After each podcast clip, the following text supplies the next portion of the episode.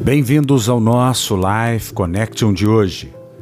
Gálatas 6:9 na versão amplificada nos diz: E não desanimemos, nem desfaleçamos, nem nos cansemos de fazer o bem e agir nobremente.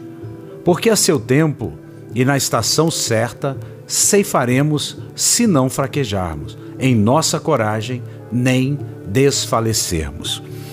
Eu não sei quanto a você, mas eu tenho vivido grandes desafios nesse dia.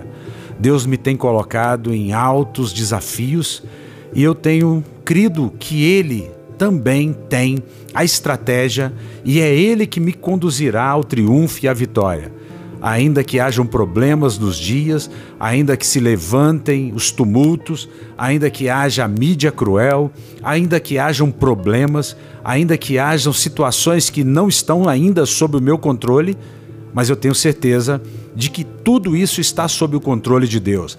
E eu tenho o privilégio de estar no centro da vontade de Deus. E por estar no centro da vontade de Deus, eu não duvido.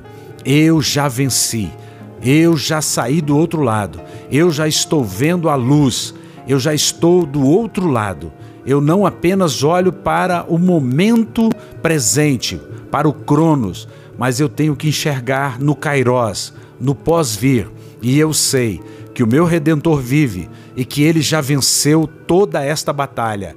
E nós então só temos que fazer uma coisa: tomar posição, ir para o campo de batalha e saber que o Senhor já nos concedeu a vitória. Eu quero desafiar você que me ouve e que sabe que, como eu, nós estamos passando por dias difíceis, mas o Senhor já nos entregou a vitória. Creia nisso. Um beijo grande no coração. Até o nosso próximo encontro. Fiquem com Deus.